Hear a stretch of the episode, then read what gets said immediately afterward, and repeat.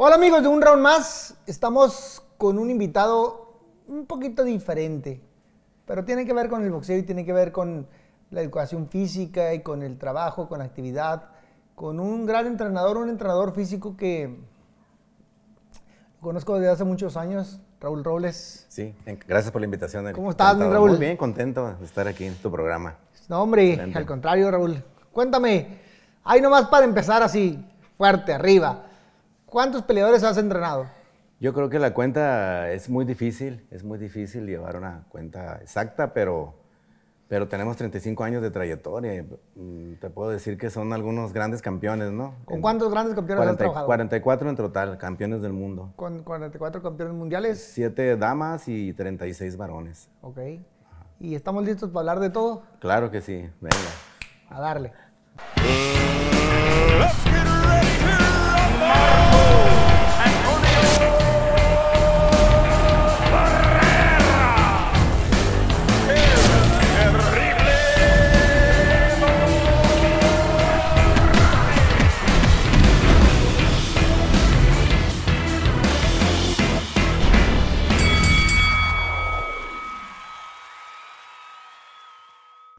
Mi Raúl Robles, muchos le dicen el Rulas.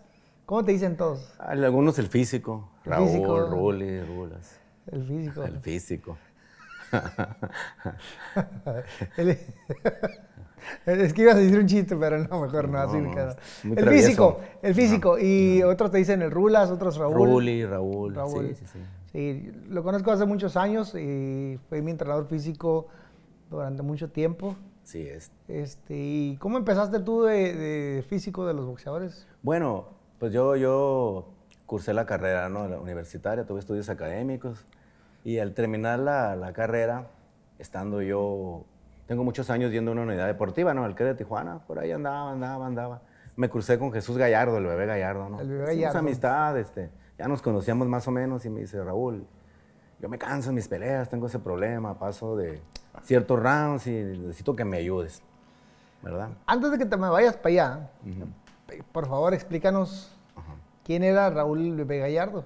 Bueno, Jesús el Bebé Gallardo fue un, boxeador, un zurdo, peso mediano, eh, que tenía bastante carisma, tenía un estilo, era fajador, era dramático. Peso medio. Peso medio, gran pegador, eh, este, la verdad llenaba las arenas donde se presentaba, tenía un gran carisma. Era de la fresada, ¿verdad? Era así, de, de alta sociedad, pero un tipo sencillo, ¿no?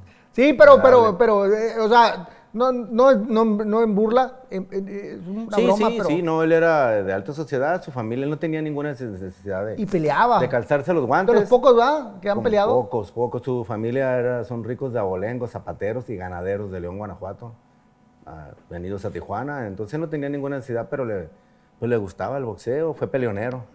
Ok, y ahora sí diles que luego qué más. Bueno, bueno, pues se entabló esa relación, empezamos a trabajar y, él, empezó a ver resultados, hizo una pelea, después se hizo campeón nacional y a la siguiente pues fuimos a Corea, él peleó, eh, empezó súper mediano, no era su peso realmente, tumbó al coreano, estuvo a nada de ganar, pero pues no se dieron los resultados, ¿no? Y, y por ahí nos fuimos, nos fuimos, nos fuimos y y hasta que pues cada quien tomó rumbos diferentes, ¿no? Pero fue una etapa muy bonita, él pertenecía al equipo de, de, Julio César Chávez, estuvimos por ahí tres años y medio, con Julio para todos lados. De hecho, ahí fue mi segunda campamento de altura eh, en el equipo de Julio, ¿no?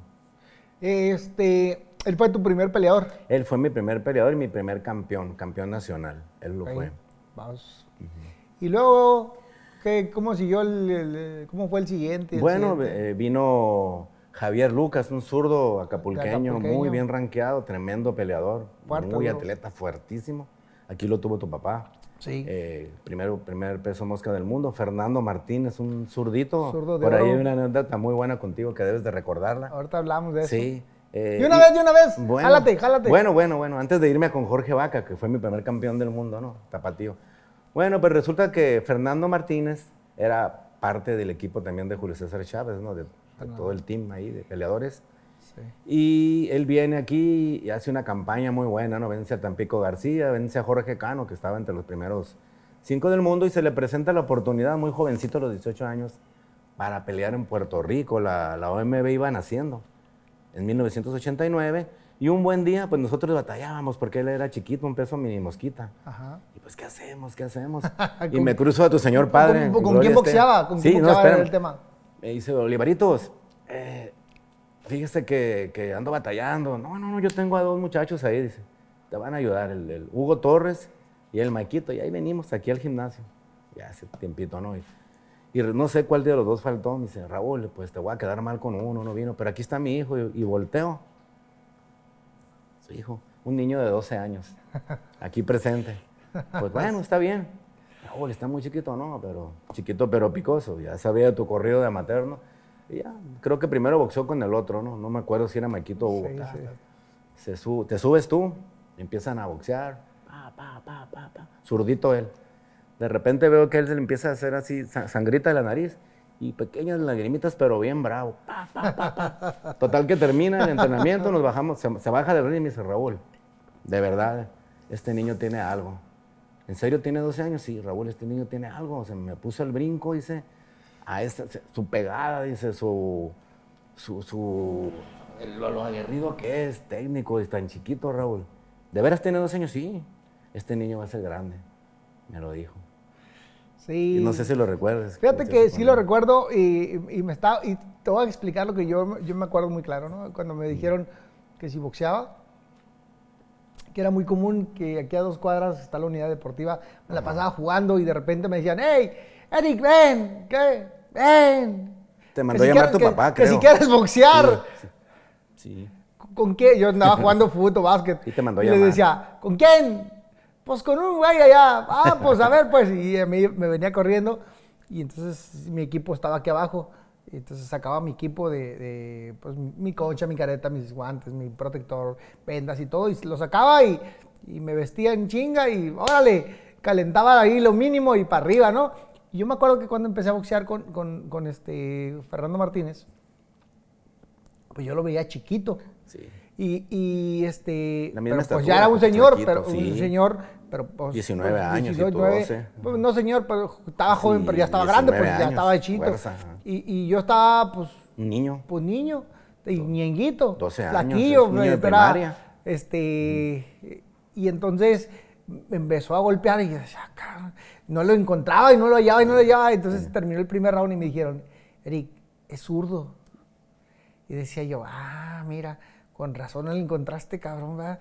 Me estabas madreando. Pero, y luego salí el segundo y me le puse bravo. Sí. Pero sí, sí, tuve, tuve esa bonita experiencia y esa oportunidad Número de uno del aprender, mundo, de aprender con gente, gente Número de uno, mucho nivel y, y siendo número uno del mundo. Sí. Yo a mi corta edad, pues era pues, Disneylandia, ¿no? Era, niño. era aprender con los grandes. Y luego, entonces fue Fernando, eh, perdón, Felipe, eh, no, el hermano de Felipe. Jorge Vaca. Jorge Vaca fue tu primer campeón mundial. Sí, sí se dio la, la oportunidad de peleó en Inglaterra. Ok. Hizo dos peleas con Lloyd Honeygard y ahí empezamos. Nos concentramos primero en Toluca y después en la primavera en Jalisco, en Guadalajara. El segundo fue Genaro León. Genaro. León. Entrenamos aquí, se coronó en Santana con Boricua Luis García. Tremendo pegador él. Y pues así se fueron dando. Se fueron dando. Fueron, fueron, fueron. En los primeros con los que trabajé aquí, tijuanenses, fueron Kíbaro y Mantecas en el Otomí. Trabajamos ahí. Pero la primera Pérez. con Chicanito Hernández, que empataron por un cabezazo. Fue una pelea, una preparación tan dura, muy sufrida. La primera vez que yo fui al Otomí, febrero del 93. Ok. Ahí, Oye, Raúl, ¿y tú cuando, cuando pues lógicamente que estudiaste educa- para educador físico, eh, cómo te adaptaste o qué viste eh, que tenía que hacer un boxeador para poder Lo que pasa es que yo... trabajar? Indirectamente o directamente siempre estuve ligado al boxeo porque mi padre fue muy aficionado y un tío, me- incluso me, me llevaban a las peleas en Inglewood, me llevaban mucho a las peleas de aquí. Y mi papá tenía amigos boxeadores muy cercanos. Alejandro el Cordobés López, no sé si lo conociste. tu cómo papá no. muy seguramente. Sí, sí, sí, de, la hecho, él me Liberty Hill, enseñó algunas de La cosas. Liberty Hill. Sí, delgadito él. Era, Sí, era ¿no? muy buen peleador, sí, fue rankeado mundial. Pero era la libertad, ¿no? Y creo que sí, sí. Él, él ya viejo regresó y le pegó a un peleador de Morán. Bueno, eh, eh, tuve esa cercanía, ¿no? Tuve como que ya desde ahí. Yo no pude ser boxeador que hubiera querido porque sufrí un golpe muy chiquito en Mazatlán, me caí de cabeza. pero seguramente lo hubiera sido y siempre se me quedó eso. Bueno, si no fui boxeador, pues por lo menos voy a estar metido en algo, ¿no? Y no sé, no sé, yo notaba que algunos boxeadores pues, se cansaban rápido. Yo decía, bueno, dentro de mi carrera, tú sabes que preguntando lo que yo estudié, teniendo el contacto con algunos peleadores, pues le fui descifrando, le fui descifrando, me fui eh, documentando. Conocí bien a Baltasar Ortiz, un manager, Manager de descanse. aquí. Él platicaba mucho con ellos, Cheto Torres en aquellos tiempos también. Entonces, yo creo que eso me sirvió mucho. Me sirvió mucho para conocerlos, para aplicar lo mío al boxeo, que es muy diferente a otros De deportes. hecho, Cheto Torres empezó en, trabajando con Baltasar, Así es. ¿No? Así yo me acuerdo, Sí, yo no, me acuerdo es- de esos, no, sí. uh, hace muchos papá, años, eso fueron los ochentas, eso fue los ochentas, y yo me acuerdo porque me acuerdo Estaba de chiquito, pero te acuerdas. Baltasar era el, el, Sí. este, el, el titular y el Cheto era el Sí, segundo. Era el un tremendo manager el señor. Sí. Sí, sí, sí. Y luego-. Bueno, pues empezamos a, a- pues se dio eso, ¿no? Y afortunadamente, pues me empezó a dar resultados. Dije, bueno, pues le voy a seguir. Me gustó, siempre me ha gustado el boxeo. Ah, Practiqué otros deportes, me gusta mucho el béisbol, me gusta mucho el fútbol americano. Pero pues estaba ahí, me gustó, me encarrilé, me encarrilé y pues aquí sigo. Che, Raúl, pues, estás 35 bien años. chiquito. Tenía, no te creas. No, no, no, no, no, de, Ah, edad, de ah, estatura bueno, para el, el yo- fútbol americano y el... Pues ahí te va. Tú pregúntale a cualquiera A de ver, mi época, dime, a Mauro dime. Parcero, no sé si lo conoces, mismo Fernando. Mi posición que yo... ¿Qué jugabas? ¿Qué Yo jugabas? jugaba corner. Los corners son los que cubren a los recibidores. Yo era muy bueno para hacer cobertura. Y te voy a decir algo, la- yo estudié en la Lázaro Cárdenas en la prepa. Sí. Y mi primer año no fue titular, pero de 300 personas que fueron ahí, se quedaron 45. ok. Y a mí me escogieron, te voy a decir por qué. Te hacen pruebas de capacidades físicas. Y salté sin impulso 60 centímetros. Órale. 60, eh, menos de 5 segundos en agilidad y me dijeron, tú vente para acá. Y, y alcancé a ver que uno de los, "Oye, está muy chiquito, pero verle el piernón, ver la fuerza que tiene en las piernas. Este es Tierno, rápido. En aquellos tiempos. yo he visto fotos tuyas de ahí de corredor y estás flaquillo. No, ahí. pero está, esto, ahorita están flacas. Tenía un cuellote, es otro deporte. Me dijeron, quédate ahí. Este, corre las 40 yardas en menos de 5 segundos, Ok. salta 60. Quédate. Ok, ahí me quedé, ahí me quedé. Haciéndole la lucha, haciéndole la lucha, porque los de sexto semestre eran los titulares. Yo estaba Sí. chiquillo, hice pesas, comí para subir de peso. Era otro Los de cuerpo. quinto, tal vez.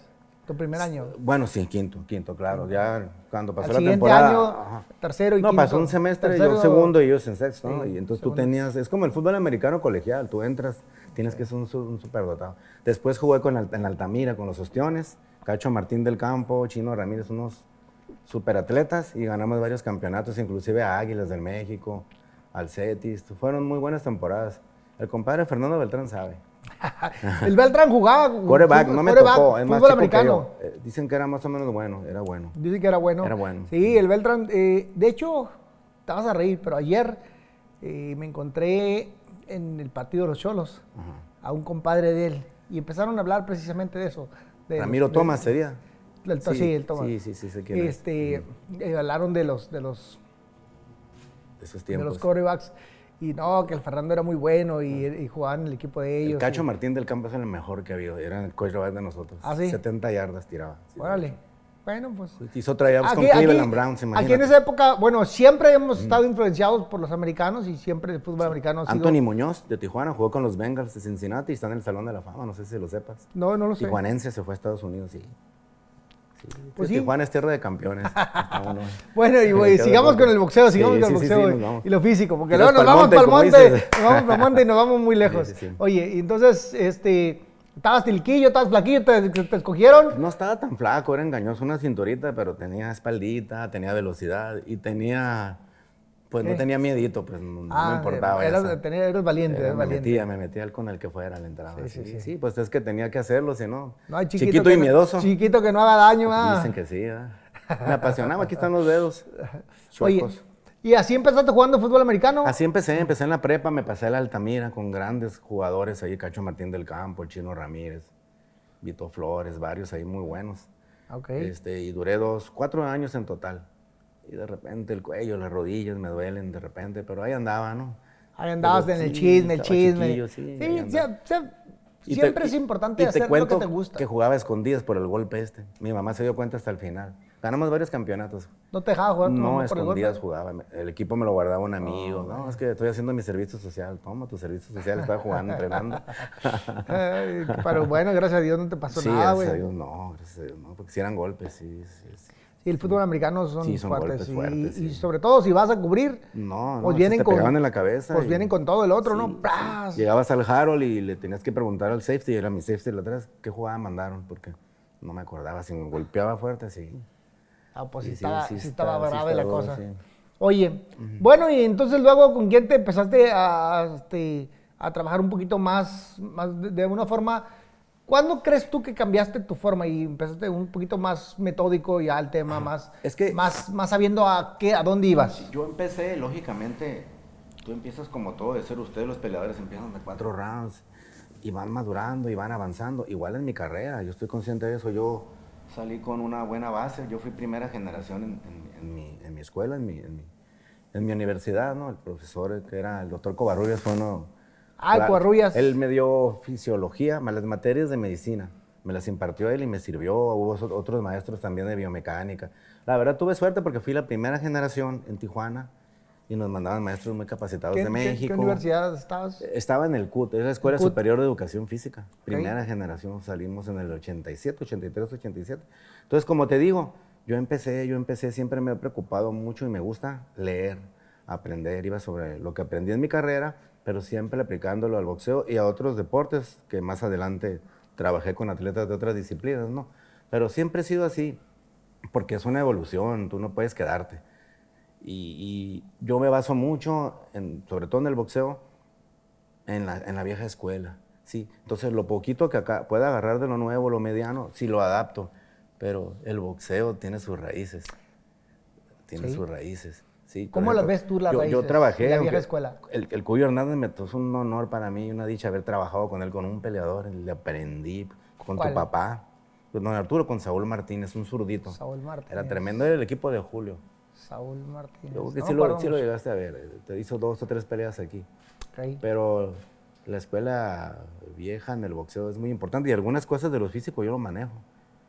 Sé que por ahí algunos me critican, es que él ya tiene 30, pues que lo hagan, a mí me da resultados, pero te digo, la tecnología y la ciencia, pues la mantengo a la guardia, La- sin dejar lo otro. Sí, la, base, la base de que- del que tú hablas y el trabajo de la antigüita, cu- cu- cu- ¿cuál sería? ¿Cuál, cu- cuál calificas esa parte? Pues es que depende, depende, pero algunas metodologías, algunos, pues, puede decirse que costumbres, yo las, yo las mantengo. Y algunas otras no. Por ejemplo, eh, no sé, hay boxeadores que a lo mejor en la antigüedad, en, en aquellos tiempos, corrían 30 minutos. Yo ya no me manejo así. Porque no lo puedes hacer. Con un peleador de 10 rounds, no lo puedes hacer. Bueno. Y es increíble porque los, a lo mejor los que corrían 30 minutos o 35 o 40 llegaron a pelear 15 rounds, pero eran garbanzos de libra, eran grandes campeones mundiales, no cualquiera. Pues muy poquitos corrían es 30 minutos. Algunos lo hacían, ¿eh? Algunos muy po- pero muy poquitos. Sí Porque sé de yo- algunos. Porque yo, yo recuerdo de las historias de los viejos Ajá. de que todos corrían, te corrían por lo menos una horita, por lo menos. Sí, pero no todos. Y a otra cosa. Ajá, sí, no me estoy refiriendo a que todos, pero Sí, algunos no, lo hacían. Algunos, algunos. algunos. Pero no, y luego, la mayoría te corría despacito. Nadie te corría a morirse, ¿no? Depende, sí, yo creo que sí había algunos. Siempre ha habido pasistas en el boxeo, pero es a donde yo voy. A ver. O sea, no tienes que correr todos los días rápido. No, no, no puedes correr. Es todos lo los que días. muchos no entienden. Ah, eso. Yo por eso a ti nunca te presioné, dejen lo que corran, que les interesa. A ver, a la hora que le toca a él la pista, sí, a la hora que le toca el ritmo, Sí. ahí los quiero ver. Ahí es donde tú me dabas resultados. Yo no, yo no me molestaba porque tú corrías despacio, yo te dejaba. Tranquilo, tranquilo. Claro. Yo, no sé, yo creo que la pelea, la pelea que yo me acuerdo que yo empecé contigo, tú tenías 17 años, fue contra Lee Cargill. Lee Cargill. un negrito. Sí, un negrito Después, la Fernando ya me habló hasta que peleaste con Barrera. Entonces, yo no te podía tampoco de un de repente. Yo empecé, empecé poquito, pista, pista. Pero tú me dabas resultados, no es porque estés aquí presente ni quiera quedar bien contigo. Yo te decía, vas a hacer 8200 o vas a hacer en Toluca, ¿eh? O o, eh, 10 vueltas a tanto ritmo y me las sacabas. ¿sí? Incluso los que ah, hubo por ahí algún periodista que una vez dijo, no, corres como abuelo. Mi abuelito corre más rápido, te apuesto. Jesús López, ¿te acuerdas? Ya dije nombres, ¿no? Y ahí está, y ahí demostraste. No, yo creo que todos tenemos una manera diferente. Lo que yo siempre he platicado con, con los jóvenes y, y con nuestro público es que sí corría despacito, pero eh, cuando tenía que correr rápido, corría y era de los mejorcitos, corriendo rápido. Claro. Y sacaba buenos, muy buenos tiempos. Eh, yo las corridas que me acuerdo así bien fuertes, eh, del indio La- hacia... la prueba que te ponía de cinco sí, kilómetros, que terminabas en la bandera. La bandera. Del indio a la bandera. Hacías Salía corriendo disparado A ver, los como que, los locos. que le dicen paso de abuelo, a ver, no, ya se quedaban así, no, no, ya, cuando dos, tres No, me les daba una paseada a todos, ¿no? Porque siempre he trabajado fuerte Claro. y, y siempre, me, siempre trabajé al máximo, ¿no? Es que no puedes correr rápido todos los días, pero sí tienes que hacer los cambios de ritmo, fácil pista, porque ¿qué es lo que pasa en un combate? Y más de alto nivel. Los cambios, los ritmos. hay un- en un intercambio de golpes, la frecuencia cardíaca, hombre, no siempre vas a tomar un ritmo. Entonces, No. para eso se hace ese trabajo, porque en una pelea puedes estar, tú lo sabes, ta, ta, ta, ta, se separas y el que se colapsa se queda. Claro. Y el que se recupera rápido es el que, aunque sea más malo, tiene más ventaja. Sí. ¿Cuál, cuál, cuál ha sido, sin ponerle nombre tan directo, pero ha sido el peor alumno que has tenido? Que dices, no, me dices, fue la Yo, yo no, quiero creo volver a que ver". haya habido alumnos peores, pero, pero los que yo, híjole, sí ha habido algunos que incluso corrí. Este, que tenían, sí, facultades, eh, pero del talento no basta, pues tienes que tener la base Sí. física, la dedicación, la disciplina. No llegas, en cualquier deporte no llegas, pero sí ha habido por ahí algunos. Bueno, y de esos que han tenido talento, mucho talento, de que ya lo hablas de, ya hablas de eso, que han tenido mucho talento y que, que por huevones, por baquetones, por tirapari no llegaron. Sí hay. sí ¿Cuántos? hay. ¿Muchos? Yo creo que algunos tres o cuatro. Tres o cuatro. Siempre que- sí. Sí, sí. Es que siempre, o siempre cuatro, y hay el mucho talento, ¿eh? Mucho talento, sí. Uno lo debes de conocer, pero no quiero decir nombres, ¿no? Uno, uno lo debía haber conocido. Lo puedo decir porque no, fue dale. tanto indisciplina. Tuvo un gran talento, pero su defecto era comelón. Álvaro Aguilar, Álvaro Aguilar. un muy buen peleador. Alvarito Álvaro. de La Paz o de los muy de bueno, Mulegé, pero él, él no le, aparte su cuerpo también no le daba, ¿no? Pero sí le gustaba. Ah, pues es que, Todo- a ver, pues no le daba porque le, le no, no, él es de familia gordita. No, pero ¿qué tiene? Sí, pues, pues, sí, eh, Jackie eh, también, ¿eh? Sí, mira. Jackie, Jackie, la, la otra vez platicamos con ella y este, No, pues a mí el primer recuerdo- día que llegó me dijo que, que era superpluma, ¿no, mijita? Tú eres gallo, le dije. yo, yo le dije, yo la, yo dice que no, pero ay, yo la toqué y le dije, "Ey, yo, yo creo que puedes pelear en super gallo o abajito. Y me dijo, ¿tú crees? Sí. Y se la llevé a. Covarrubias, Sí. ¿No? Porque to- cuando yo, yo era promotor, yo tenía la empresa y teníamos, siempre trabajamos con Raúl y siempre trabajábamos con, con este, Covarrubias.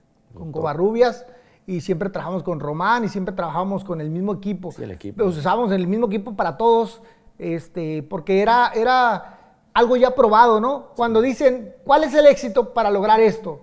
A ver, es juntas este, este, este, todos estos ingredientes para poder Te dieron hacer la, hacer la ensalada buena, ¿no? y hacer claro.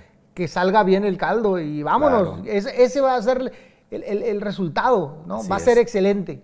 Entonces, si me funciona a mí, pues te tiene que funcionar a la mayoría. Claro. ¿no? O sea, Sí, no si tienes estamos- talento, te tiene que funcionar. Te tiene que funcionar porque no estamos haciendo nada que, que inventando Claro. nada que no haya sido probado o que ya haya sido hecho, ¿no? Y en este caso, Raúl, eh, este pinche Alvarito, híjole, No.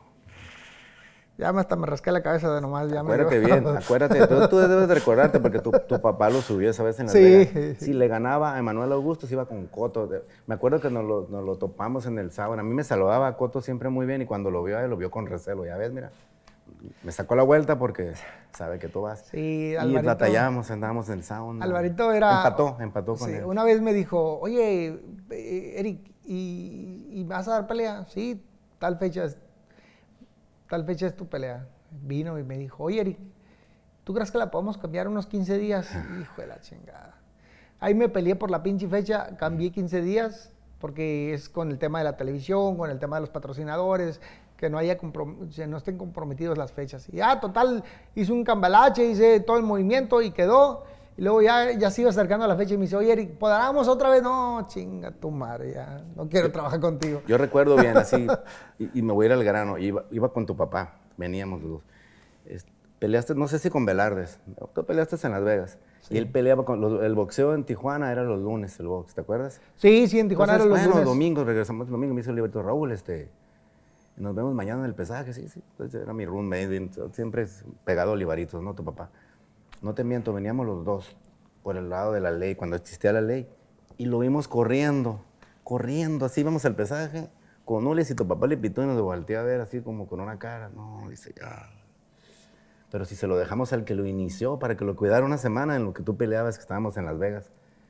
Llegamos, iba a pelear con Luis Arceo, el vampiro, y ya te acuerdas de lo demás, ¿no? Híjole, no, pero fue increíble. Lo dejamos. increíble. Tu papá lo pesó y traía dos kilos y medio una semana antes. Y le decía, ¿pero qué comiste? No, nada, decía él. Nada. Nada, ¿no? Pero fue un tremendo peleador, pudo haber sido grande. ¿Te acuerdas de Rogelio, el Chiliski? ¿Cómo se llama? Rogelio Ah, sí me suena. Montenegro. Ah, Rogelio Montenegro. Rogelio Montenegro era un boxeadorazo. Claro. Y él era de la Ciudad de México y y estuvo mucho tiempo en Los Aquí, Ángeles y aquí, aquí aquí nosotros, aquí en Tijuana con mi papá. Y, y- y él siempre que estamos en el siempre tenemos la mala costumbre, la mala costumbre de pesarnos en la mañana, eh, en la tarde, antes de, antes de- en la mañana, antes de, de, entrenar, después de entrenar, antes de dormir, ¿no? Entonces nos pesamos y, y, pues había algunos cambios muy bruscos, ¿no? En la báscula. Le decía mi papá, este, Rogelio, ¿qué comiste? O sea, terminaste de entrenar, diste tal peso y ahorita ya traes eh, como 6, 8 libras más, ¿no? ¿Qué comiste? Pues la comida no estaba tan pesada, o sea, no, no te tragaste Sí. Seis libras Sí, de ocho, comida, pues, claro, no. Ni el aire, ni modo. Entonces, no sé, padrino, yo creo que es el aire de la aire. yo creo que es el aire de la Otomí. buena Decía esa. Michi Montenegro. Lo bueno sé, que no lo escuchó tu papá, ¿no? y mi papá siempre se reía de eso. Este No. cabrón decía, No, me, quiere, me quiere ver la cara. ¿Quién sabe qué come? que se sube tanto, tanto peso. Pero bueno, Ah, Oye, no. Raúl, y, y de tus de tus favoritos, de tus favoritos de peleadores con los que hayas trabajado? Bueno, mira, son varios. Eh, sentimentalmente, pues lógicamente son varios, ¿no? Y, y- y el punto que fue mi peleador y que tuvimos una gran una amistad, pues fue Jesús Gallardo, el, el bebé. El bebé. El bebé, cómo no. Este, eh, tuve 14 años con Ricardo Vargas, el Chapo, un peleador muy Ricardo técnico, Vargas. muy, muy dedicado. El Chapito Vargas Jamás peleó, abrió la, la boca en ninguna pelea, nos robaron varias. peleó con Johnny Tapia nos robaron. con Tapia, horrible Por el título mundial les Con dieron Martín empate. Castillo lo robaron. Y, y yo recuerdo que Fernando me dijo una vez, dale la oportunidad, se la voy a dar cuando ya esté viejo. Él traía a Rafael Márquez, ándale por nuestra amistad, cuando esté viejo. Y sí, a los 34 años y ya le andaba Márquez, ¿eh?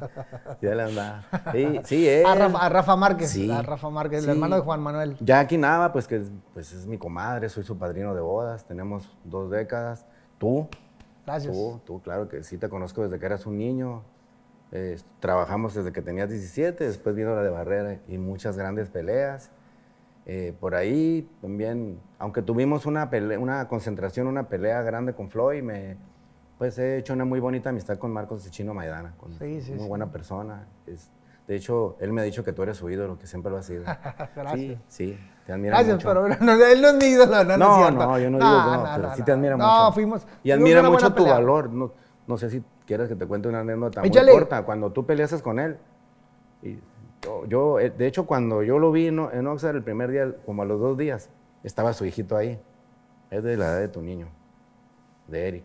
Me dice, papi, dice, él fue preparado del terrible, el que te zurró, algo así, es una palabra cuando te pegan en Argentina. Ok, ok. Ajá. Sí, estaba recansado y él te tiraba y te tiraba. Sí, Eric, dice. Y una ocasión me dijo, no, no, este, yo le decía, me dijo él, ¿cómo la viste? ¿Cómo la vio? Me dijo, siempre me habla. Este, fue una pelea cerrada, ¿no? Pues, ¿sabe qué? Pues yo considero que la ganamos, ¿no? Pues la verdad, ¿no? Claro. Y, y recuerdo que en el ring, me acuerdo que yo te dije, sonríe, ganamos. Y me dijiste, ¿tú crees? Claro que ganamos. Pues bueno, esa noche yo estaba, pues estaba, estaba tristón, pues porque yo sentía que habíamos ganado, ¿no? Me subí en mi cuarto. Ya ves que muchos se tiraban al monte, ¿no? No, estaba en mi cuarto y pum, me hablan por teléfono el güero Jiménez. El güero Jiménez. Ah, Raúl, el- este, aquí la gente de Maidana quiere hablar contigo. No, yo no tengo nada que hablar con ellos. ¿Qué quieren? Así, tan molesto, ¿no? Pues yo me imaginé, ¿no? No, no, no. Y luego ya me pasan a Gabriel Cordero, no sé si lo conoces. Sí, Gabriel No, Cordero Raúl, es mire, él andaba un con- escritor. Este, él, él, este, Él lo admira mucho a usted también y a Eric. Y te voy a contar algo que tú yo a lo mejor no sabes. Cuando tú estabas nos estamos preparando para el dominicano, Sí. ellos me estaban hable y hable. Y me ofrecieron muy buen dinero con Amir Khan para irme cinco semanas a Las Vegas. Y no acepté porque siempre fui leal. bueno, A ver, vamos, ahorita vamos a hablar de la lealtad. bueno, bajamos. Ya bajé y me dijeron, pero pónganse los pants de- del terrible. Yo estaba en pijamita, Augusto, ya para agarrar mi vuelo al día siguiente. Pues bueno, pues ¿qué quieren? No, me bajé con él y me dice, ¿me puede aceptar una cerveza? Sí, ¿cómo no? Ya me la tomo, ya me empecé a decir, le di con leña, dice, le di palo, palo, mis respetos. Muy valiente, Sí. pero ya me puedo tomar otra ya se fue. Y de ahí pasó el tiempo. En el 2014 fue cuando ellos me hablan ¿no? para la pelea con Floyd, pero pues es una anécdota de tu pelea. Sí, fíjate que con Sí, la, pelea, la- pelea, la- fue una la- gran la pelea pelea. con él fue una buena pelea. Recién la acabo de ver. Fue una gran Un día- un pelea, día- es, clásica un esa. día que- Del de año fue. De esos muy comunes que no tenían nada que hacer. este, estaba acostado en la cama y me puse a ver la pelea peleón. en la computadora. Y empecé a recordar momento a momento eh, qué estaba pasando por mi mente en, en cada acción, ¿no? Y de repente, eh, pues veía ahí, ¿no? Y, me, y- y me- y quería transportar y más o menos ideaba cómo, cómo me sentía. Fíjate que yo creo que eh, el primer golpe de que me lastima el ojo de- Sí, hijo, no, durante el clave, primer round fue clave, no, fue pero- clave y, fue, muy este, pronto. y fue muy pronto. Y eso me molestó bastante, o sea, me estuvo molestando no, porque me, me tocaban, me lastimaba. Entonces, Muy valiente. eh, durante toda la pelea, eh, creo que pude haber hecho una mejor pelea Sí.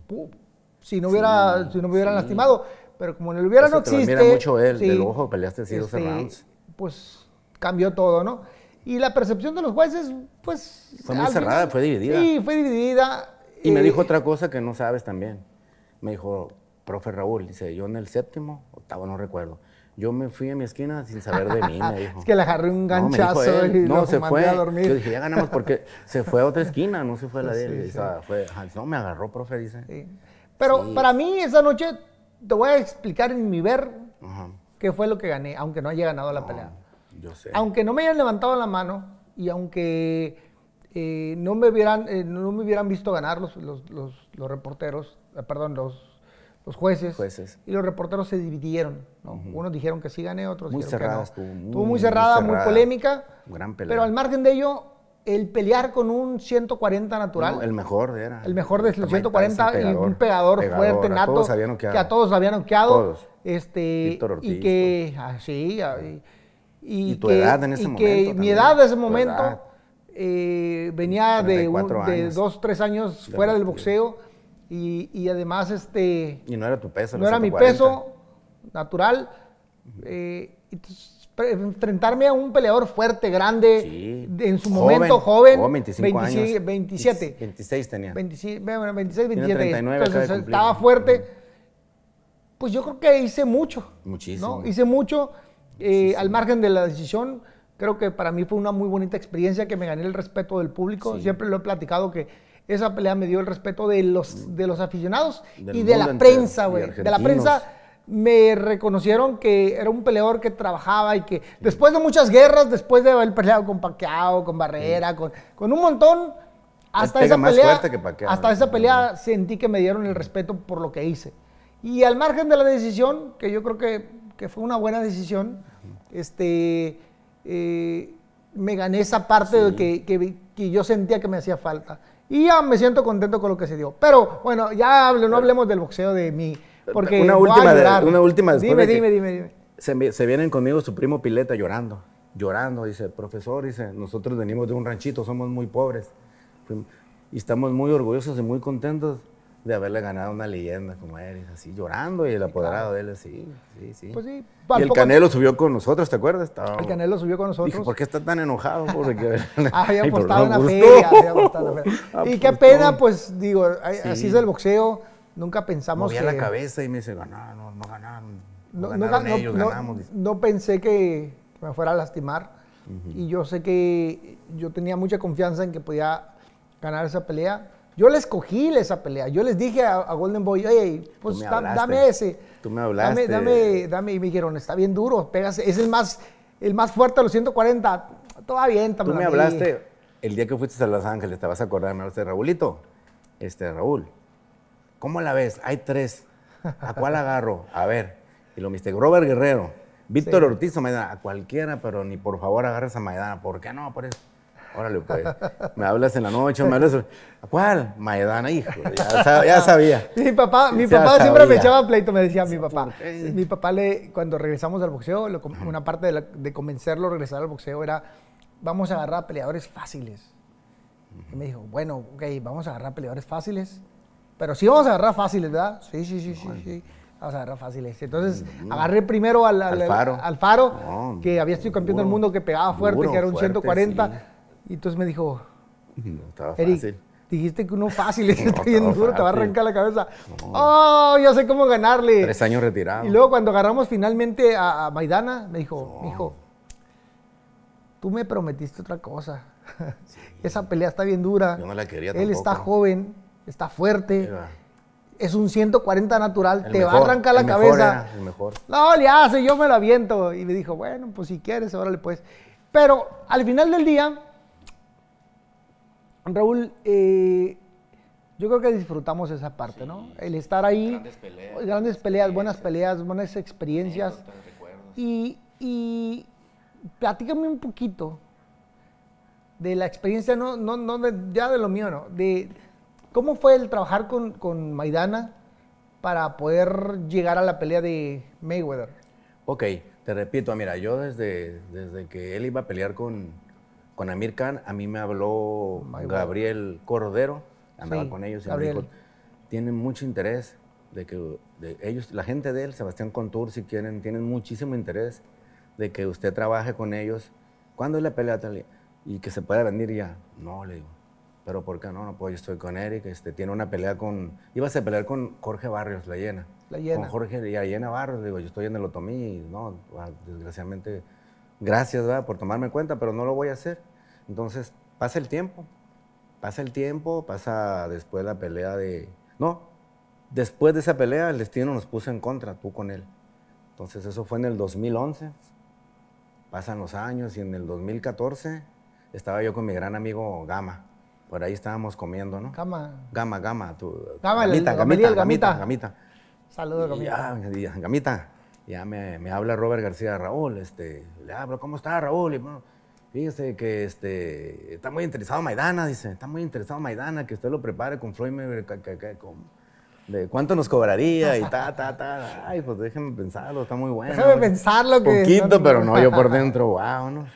Pues bueno, pues hay tanto, ¿no? Pues yo creo que va a ser mucho más que eso. Bueno, dije. llego ya, me habla él, me pone en contacto con él y un 20 de julio nos integramos en Oxnard 20 de julio para pelear el 14 de septiembre, creo que fue, 13 de septiembre. Sí, fueron dos meses.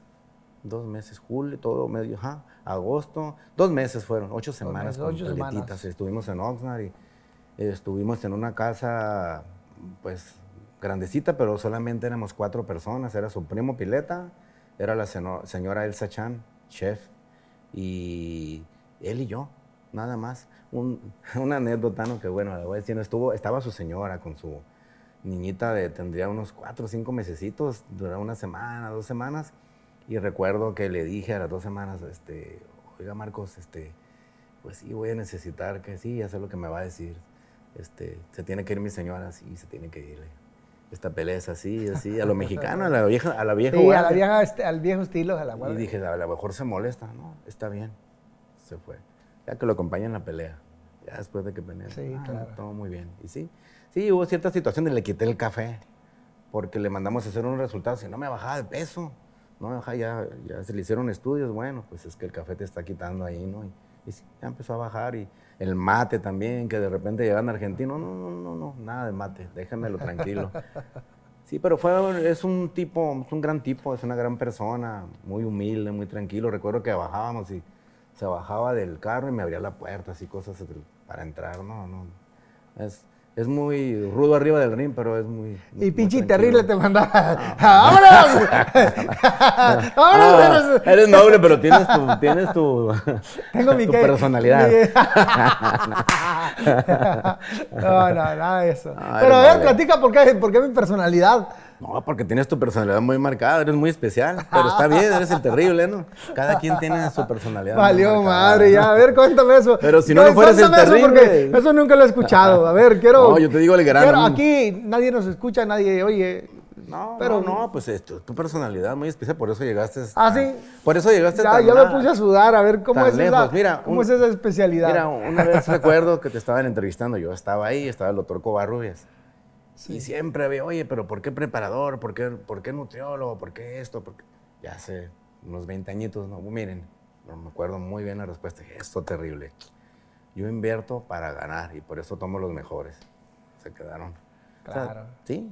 Sí, bueno, es que, mira, algo que me he dado cuenta y, cuando platico ahí con algunos compañeros, eh, no quieren invertir no quieren invertir en su carrera. Se quedan. No quieren invertir en, tener un equipo multidisciplinario. Así es. Lo ven como un gasto y no como una inversión. eso, ya ves, por eso eres el terrible, tu personalidad. Lo ven como, como algo difícil, ¿sabes?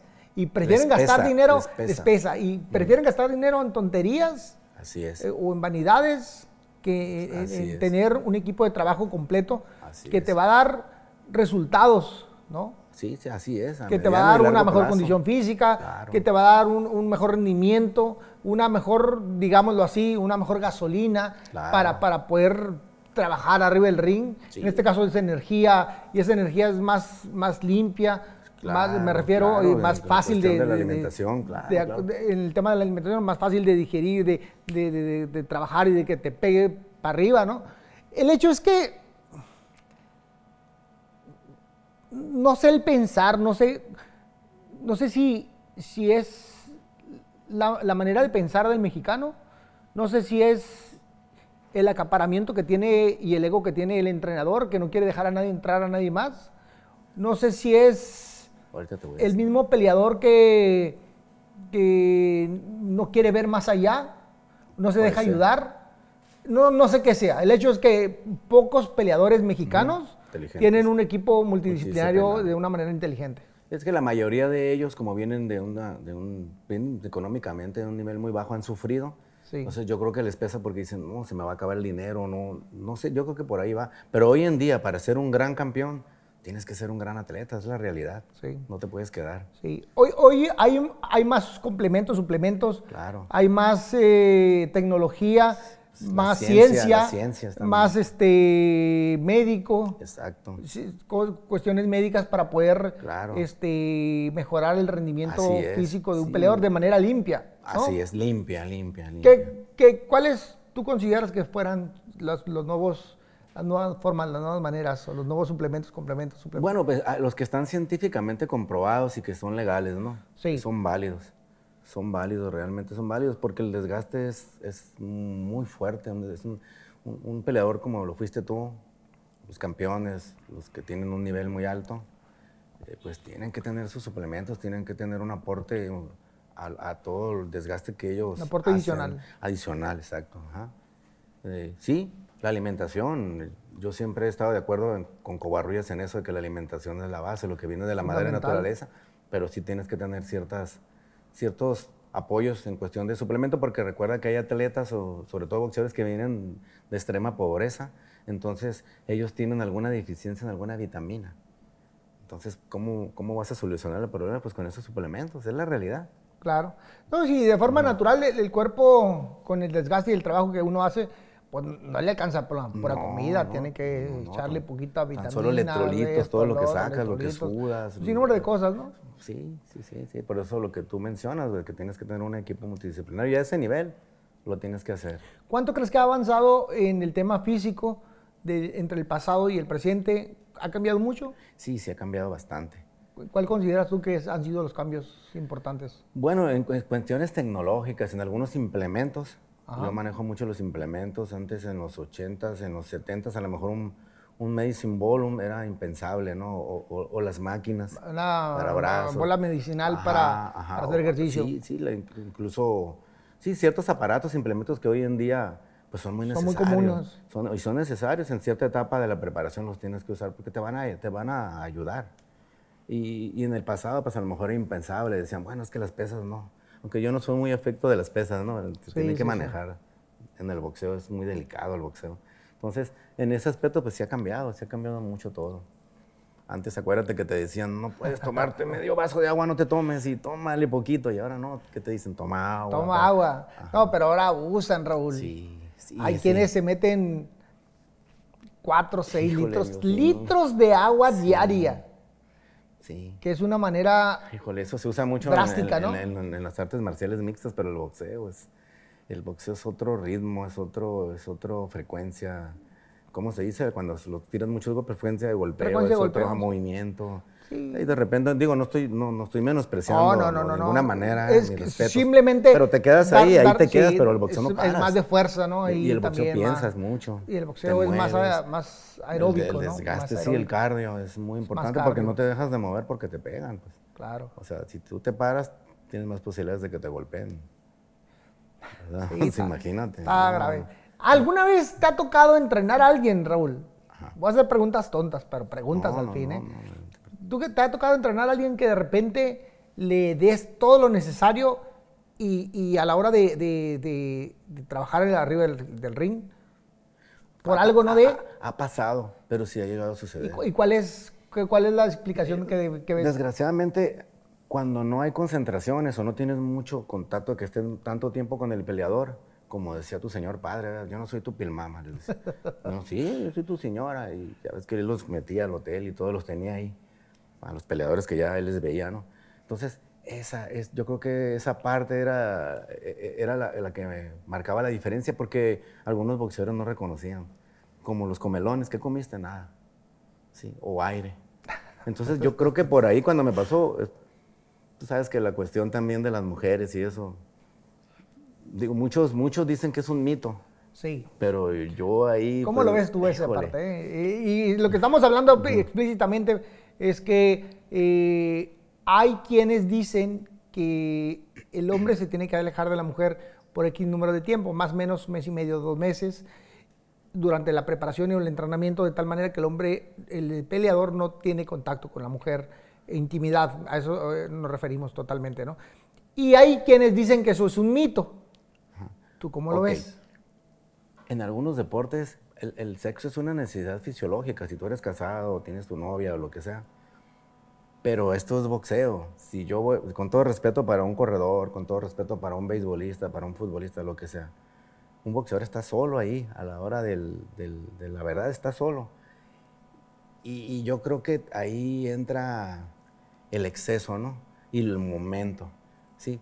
Porque cuando tú tienes sexo, pues tienes un desgaste importante y más si te excedes y por ahí se van proteínas, se van varias cosas. Entonces, si, si abusas, ¿sí? Yo, sé- yo sé que tiene que ver con las piernas también, y tú lo Ah, sabes. Las piernas. Las piernas. Ah, yo mí me ha Entonces, tocado verlos que les hacen así. sí, no, sí. Yo sí, en boxeo, sí recomiendo. A lo mejor dos meses no. ¿Cuánto? Híjole, por lo menos un mes, aléjate. Sí, mínimo, Aléjate de la mínimo, mujer y mínimo. aparte, con todo respeto para las mujeres, casado, pero los boxeadores son los boxeadores. Eh, el- el- a mí me tocó ver situaciones donde el, donde el peleador a plena preparación, una semana, la mujer estaba hablando ahí, peleándose con la mujer o en persona. Implica varias cosas. No raspe los muebles, No, Raúl. No, no raspe- estoy no raspe No los estoy hablando de muebles. ti, en Las Vegas, con un morenito. Ah, con sí, un sí. morenito me, estaba Miguel Díaz ahí. Y le dijo, en inglés dijo, deja ese teléfono. Y me dice, este, no quiero decir, no voy a decir nombres, pero un peleador norteamericano. Este peleador todos los días está peleando con la mujer. Sí. Todos los días, todos los días, todos los días. Termina de entrenar, pero todos los días perdió el título. Perdió el Es que título no te decisión. concentras, no te concentras. Ajá. eh, Entonces, desde ahí va, y mi respeto es para las mujeres, pero el boxeador necesita mucha concentración. Sí. El boxeo es el deporte más celoso. Muy celoso. Es agobiante, es peligroso, es un deporte de alto rendimiento, es que es lo que tienen que Y entender. puedes perder la vida. Puedes perder la vida, puedes Sí, perder es la muy vida. delicado. Entonces se encela de los amigos, sobre todo si son parranda, ¿no? Amigas, de estar parado, de la novia, de la esposa, de estar parado, del desvelo, de la comida, muchísimo. Es la, si, si fuera traducido. Ni la señora más celosa es más la- celosa Si fuera una boxeo. mujer, el No, boxeo no. es la No, más no. celosa de todas, No, ¿verdad? no, sí. Es la más tóxica. No. Esa no, No. no te permite Nada. desveladas, Nada. Amigos, amigos, amigas, tomar, desvelo, eh, fiestas. fiestas, Estar mucho parado. O sea, es, asolearte, es, es nada. extremadamente. Y la, y la gente a veces, del sueño. A, veces lo minimiza, lo minimiza y dice, no, la atención que tiene que tener un boxeador o la fijación que tiene que tener en cuanto a los detalles importantes para, para mantenerse son muchos. Muchos. El boxeo es muy delicado, es el deporte más agobiante. Yo lo puedo comparar con el maratón, con el esquí nórdico, sí, con deportes de ciclismo de ruta, pero ahí no, no los golpean. El boxeo sí. Una pelea de 12 rounds de alto nivel, estar tirando golpes, estar moviéndose con tanta técnica, las tantas que tuviste tú de ese nivel. O sea, no puedes tener un error, no puedes tener una distracción porque lo pagas. Sí, sin lugar a dudas es un tema muy delicado. Sí, es pincitas así. Muchos boxeadores no se dan cuenta o, no, no, no, visualizan o no ven cuál puede ser la consecuencia de no hacer un buen entrenamiento. Así es. Y cuál puede ser la consecuencia de no llegar bien hidratado, bien trabajado, eh, eh, este, hacer una dieta adecuada para que tu cuerpo mantenga el nivel alto y no te vaya a lastimar. Exacto. Y no, no nada más de la cabeza, sino para el mañana. Claro. ¿Cierto? Sí. Y lo mío en lo físico, yo, yo a veces pienso, bueno, no, yo me considero como un chef. Te voy a decir por qué. Porque si tú llevas un pastel, sí, lo metes al horno y lo dejas de más, ¿qué pasa? Se te quema. Se te quema. Si lo dejas poquito, no está listo. Sí, entonces es muy delicado también la cuestión física. Lo mío, yo lo veo así. Dicen, tú eres un chef y Sí, es cierto, dice. Es que sí. Yo voy a hacer una vez, voy a hacer una más, una vez más, una analogía. Sí. Que luego de repente me critican, pero mira, ahí te va. Ya que hablas de la comida. Yo les digo que el trabajo que se hace en el gimnasio y el trabajo que se hace lógicamente en el campo, que es en, a la hora de correr, con el nutrólogo, con el físico, con el psicólogo, con toda la bola, con todo multidisciplinario, vas formando vas formando algo y lo vas armando, tu cuerpo. lo vas torneando, lo vas cincelando, lo vas armando para que esté listo. Claro. Entonces imagínate, les digo, agárrate una gelatina. Imagínate que esa gelatina le echas eh, la grenetina exacta, con el agua exacto, para que tenga sabor y, color. Consistencia. Consistencia, pero no esté duro. Ajá, exacto. Es como vas formando el músculo. Ni suelto ni duro. ni, ni, suelto aguado ni, duro, porque es, no lo ocupas rígido, lo ocupas eh, moldeable, que sea ágil, que sea... sí, claro, claro, claro. Entonces, les digo, le das calor, ¿qué le pasa? Se derrite. Se derrite, exactamente. Mételo al refrigerador a ver si pega. se Ya no pega. Exactamente. Entonces, Muy buen ejemplo. se me quedan viendo y me siempre me dicen que estoy medio piratón con ese tipo. Pero es que si lo ves fríamente y claramente, eso es. Eso es. Eso es. Pero, es como lo que te dije del pastel al horno. Del pastel al horno, sí, claro. Pues chef no somos, pero ahí la andamos haciendo, ¿no?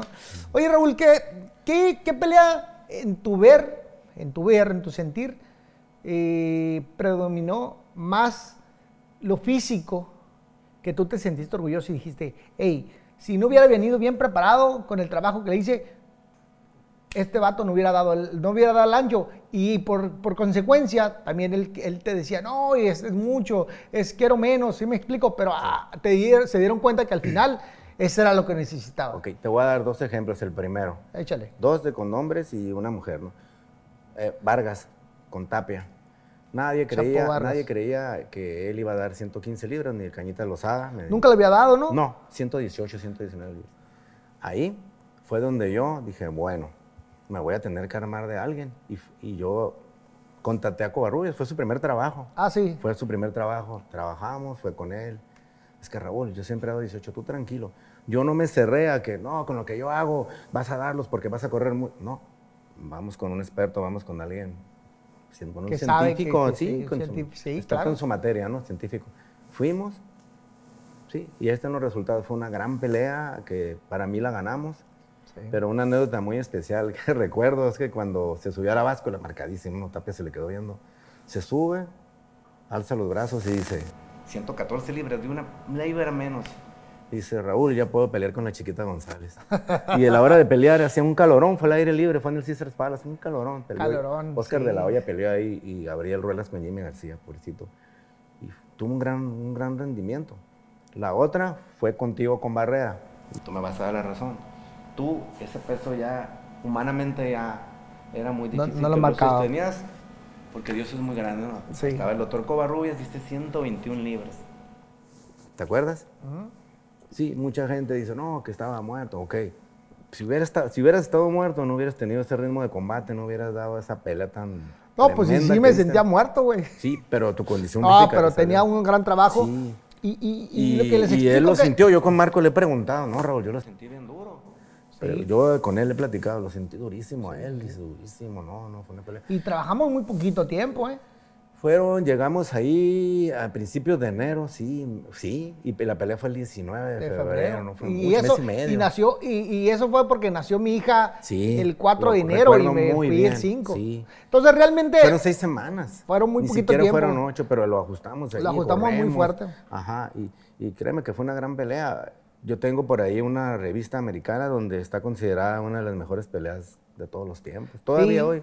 Sí, sí, fue una gran pelea, sin duda. Sin duda al alguna. margen del resultado de quién haya ganado, yo creo que fue una gran pelea, una gran demostración de los dos. Sí, Y ahí va otra, Jackie Nava con Ana María Torres. Nosotros tuvimos un tiempo, un tiempo, nos distanciamos un poquito, ¿Quién? eh, Jackie y yo. Sí. Y fue cuando yo. ¿Por? eh, bueno, no, no, no, no quiero. No, no Ok, nos peleamos. ya, bueno, pues, bueno, luego, te lo platico, ¿no? Pero no fue nada grave, nos separamos, ¿no? Nos separamos un poquito. Y una ocasión estábamos. Ya ves que siempre del otomí nos, estábamos- nos quedamos una Sí, sí, sí. semana aquí, ¿no? Teníamos una Y, semana ah, aquí ya abajo. me dijeron que le vas a Ana María. Ya, estábamos corriendo y yo ya la saludé. Entonces, ella es muy amiga de mi sobrina, hubo un convive, platicamos. No, no pues yo me voy a ir al Otomí con él y no sé, con, no me acuerdo, con tú ibas a pelear con mi compadre en Maidana. No, bueno. Y, me, y ya estando en el Otomí, empezamos a hablar ¿no? por Messenger. Y Raúl me dice, ¿cómo la ves? Voy con Ana María, está bien, pero ¿por qué no te vienes? Yo hablo con él. Y, no, es que me chiveo, ya no estaba contigo. Sí, ya no está. Ajá. Y ya te dije a ti, hablaste con ella, no ningún problema, vente. Y así regresamos. Fueron como dos años que tuvimos, un año pasadito, separados. Regresa, hace una gran preparación y ahí está con Ana María, mira el peleón. Esa, esa vez se prepararon los dos conmigo físicamente. Sí, sí, sí. Tú para Maidana y ella para Ana María. Entonces, pues entre varias, ¿no? Pero tu pelea con Barrera, la uno, y la pelea de, de, de Chapo, la de Vargas y la de ella. Y también otra, otra, tu pelea con Marcos Maidana. Te voy a decir por qué. Porque yo dije, híjole, es muy peligroso. Tú ya tienes 34 años. No te consideraba acabado, pero él era un campeón joven. Ay, no, no, no. Él era- tú eres el viejo león. Tú eres el viejo león cuando León todavía está fuerte. Sí, sí. Y era el joven león. Y yo recuerdo, a lo mejor tú no te acuerdas Eric. Yo sé que tienes 34 años, pero me vale, vamos a hacer una gran preparación porque vas con un animal. Y yo creo que hicimos una gran preparación. Sí, hizo muy buen trabajo. Porque lo lastimaste, fue una pelea muy cerrada, muy, muy cerrada, y a tus 34 años. ¿no? Que es un clásico esa pelea. Digo, ya, ¿Sabes- ya marcó sabes? mucho la edad, pero mira, y Al- no era tu peso. No, no era mi peso. era tu pero, peso. pero algo que tengo que decir, fíjate que eh, en la conferencia de prensa, eh, un día antes estuvieron a punto de hacerme, hacerme de convencer de que esa pelea me iban a, a golpear, me iban a lastimar. Y el día de la conferencia de prensa, Ahorita te voy a decir algo también. llegué y les dije, ¿saben qué? Así estuvieron de convencerme, mendigos, así. Pero ni madres, yo creo esto y creo fielmente que va a pasar esto. Voy a ganar la pelea. Y, le- y- y me acuerdo que les dije, ¿saben por qué voy a ganar la pelea? Está bien fácil. Mire, vamos a hacer un, un recuento. Cuando yo tenía 27 años, yo había sido bicampeón del mundo, había enfrentado a los mejores, había pa, pa, pa, y les nombré todo, ¿no? Él no ha podido ser campeón del mundo. O sea, no, yo soy más rápido, yo soy más inteligente, tengo mejor boxeo, tengo... Y ahí hice un recuento, una pinche un pergamino de, mis locuras, de lo que yo creía, ¿no? No sé si era para darme valor yo solo o si era para realmente convencerlos de algo, pero no, no les podía meter en la cabeza porque era algo ilógico para ellos. Pero bueno, a mí me funcionó, o sea, mi terapia propia, y, yo me hacía coco de lo que yo quería, ¿no? Sí, fíjate que me pasó en Las Vegas antes de tu pelea, se me acercó un, periodista argentino, me conocía porque yo ya me había tocado preparar a, a alguien, a dos boxeadores, uno fue Paco Cuesta con Cochi, que para mí le ganamos en Buenos Aires, una pelea bien cerrada, nomás porque lo tumbó, y Margarito con Maravilla. Margarito con Maravilla. Sí, Pe- sí, Fue sí. la misma, en tu misma, pero yo todo le mandaba. Él estuvo en vivo, todo le mandé, corre así, así. Bueno, y se me acercó y me dijo, no, yo sé que usted, que tiene mis respetos para el terrible, pero yo creo, señor, así me dijo, ¿Quién? que esto es un homicidio. ¿Usted cree? ¿Quién te dijo eso? El, ese periodista argentino, periodista "Usted- este es un intento de, no sé, me dijo la palabra. Fíjese bien, fíjese lo que me está hablando, ¿eh? lo quiero ver después de la, de la pelea y quiero que me dé la cara y me pida disculpas de lo que me está diciendo.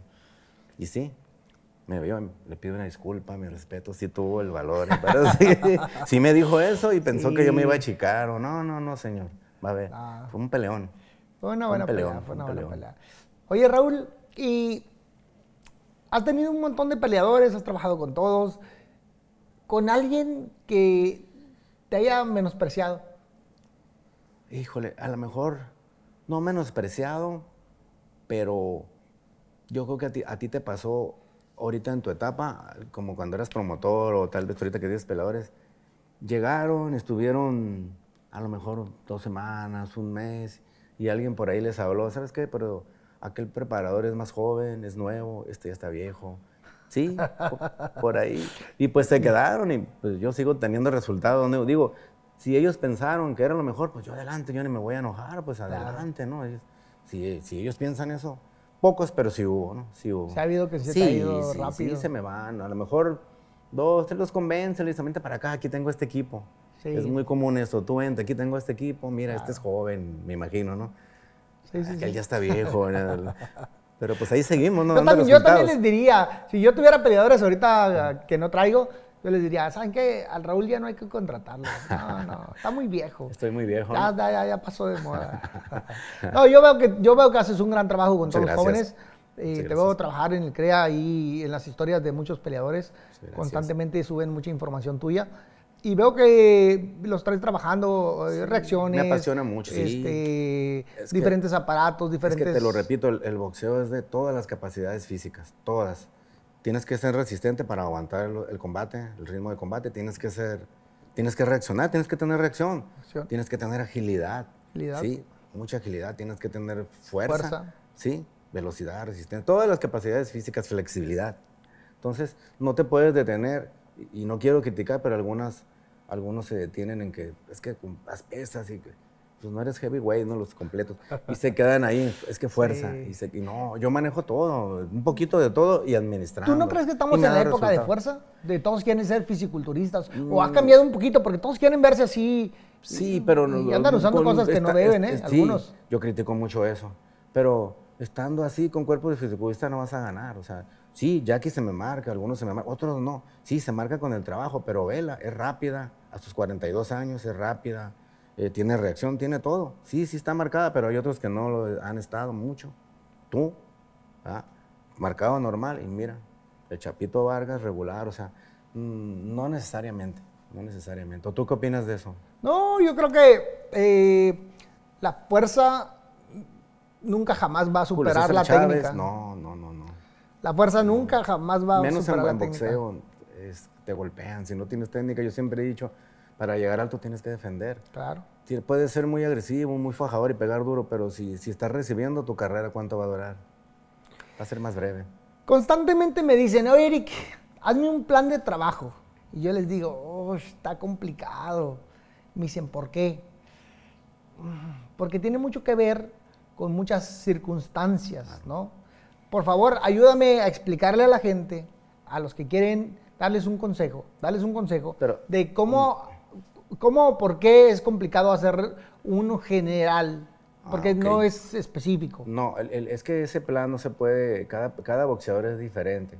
Cada- no es porque uno sea mejor que otro, pero hay boxeadores de 4, de 6, de 8, de 10, de 12 rounds y tienes que hacer una planeación de acuerdo a eso y de acuerdo a la fecha de la pelea, tienes que dividir esa planificación en etapas. Y de acuerdo al peso que trae, Ah, de el acuerdo al sobrepeso que peso, trae. Ajá, eso es muy importante. Si tú traes 10 kilos, híjole, mijito, pues necesitas tres meses. sí, porque no puedes ir a las carreras, porque es muy peligroso que un boxeador suba deshidratado.